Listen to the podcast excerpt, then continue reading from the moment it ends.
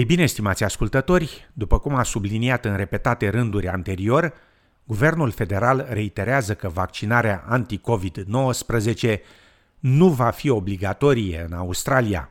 După cum relata Claudia Farart de la SBS, avocații afirmă că acest lucru nu va împiedica însă firmele private să refuze clienții care nu sunt vaccinați.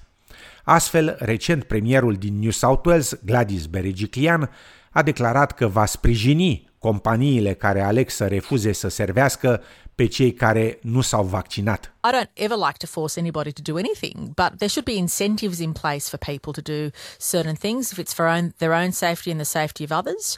And there are conversations that'll be had, but uh, but again, we'd like there to be an incentive system where people are encouraged to have it because it means they can do all these things which they may otherwise not have been able to do. Afirma doamna Berigiclian.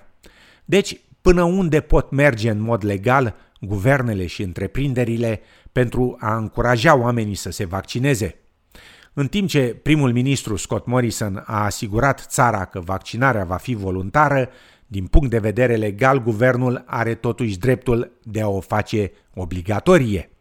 Aceasta n-ar fi de fapt o premieră în Australia. Guvernul australian a făcut obligatorii vaccinurile în secolul XIX pentru a ajuta la combaterea variolei, care a devenit prima boală infecțioasă eradicată la nivel global în 1979. Cameron Stewart, profesor de drept medical și etică în cadrul Universității Sydney, afirmă că necesitatea vaccinărilor obligatorii a dispărut atunci când oamenii și-au dat seama cât de eficient a fost acel vaccin. I think it's the combination of public trust uh, and the, the success and the efficacy, all of that together meant that it wasn't necessary to have compulsory schemes. So by the 20th century, we'd gotten rid of compulsory schemes. And of course, by the end of the 20th century, we started to see the collapse or the, the sort of rapid decline in vaccination rates. And then it came up again for discussion. And should we go to compulsory schemes? Afirma profesorul Stewart. Știm că aproximativ 60 sau 70% din populație va trebui să se vaccineze pentru a se crea un nivel eficient de protecție.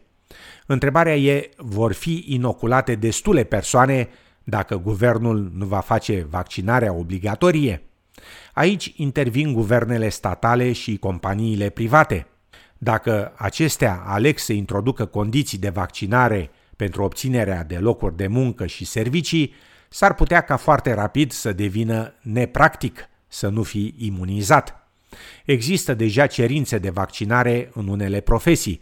De exemplu, unii angajați din domeniul sănătății trebuie să se vaccineze în fiecare an împotriva gripei, iar lucrătorii din abatoare trebuie să fie imunizați împotriva febrei Q, o infecție bacteriană care poate provoca o boală asemănătoare gripei severe. De asemenea, la sfârșitul anului trecut, directorul executiv al companiei aeriene Qantas, Alan Joyce, a declarat că oricine dorește să zboare la nivel internațional cu avioanele companiei va trebui să demonstreze că a fost vaccinat împotriva COVID-19. Profesorul Stewart afirmă că aceste tipuri de presiuni de piață ar trebui să fie suficiente pentru a încuraja acceptarea vaccinului la un nivel ridicat. The states may very well not want to exercise their coercive power to force people into having vaccinations.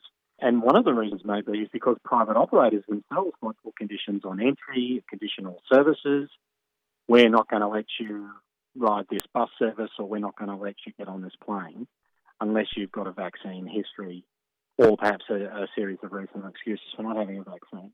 If anything, it might be that the government needs to regulate it the other way and might need to set down particular circumstances where people might be able to claim an exemption, for example. Afirma profesorul Stewart.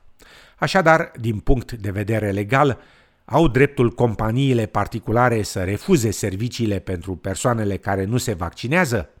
Ei bine, profesorul asociat Luke Beck de la Universitatea Monash, specialist în drept constituțional, afirmă că, de cele mai multe ori, Companiile au dreptul să stabilească anumite condiții, atâta timp cât acestea nu sunt discriminatorii. that's largely fine. It's kind of like an RSL club saying you can't come in unless you're wearing a collared shirt. You can't come in if you're wearing thongs. That's just a condition of entry for a private business.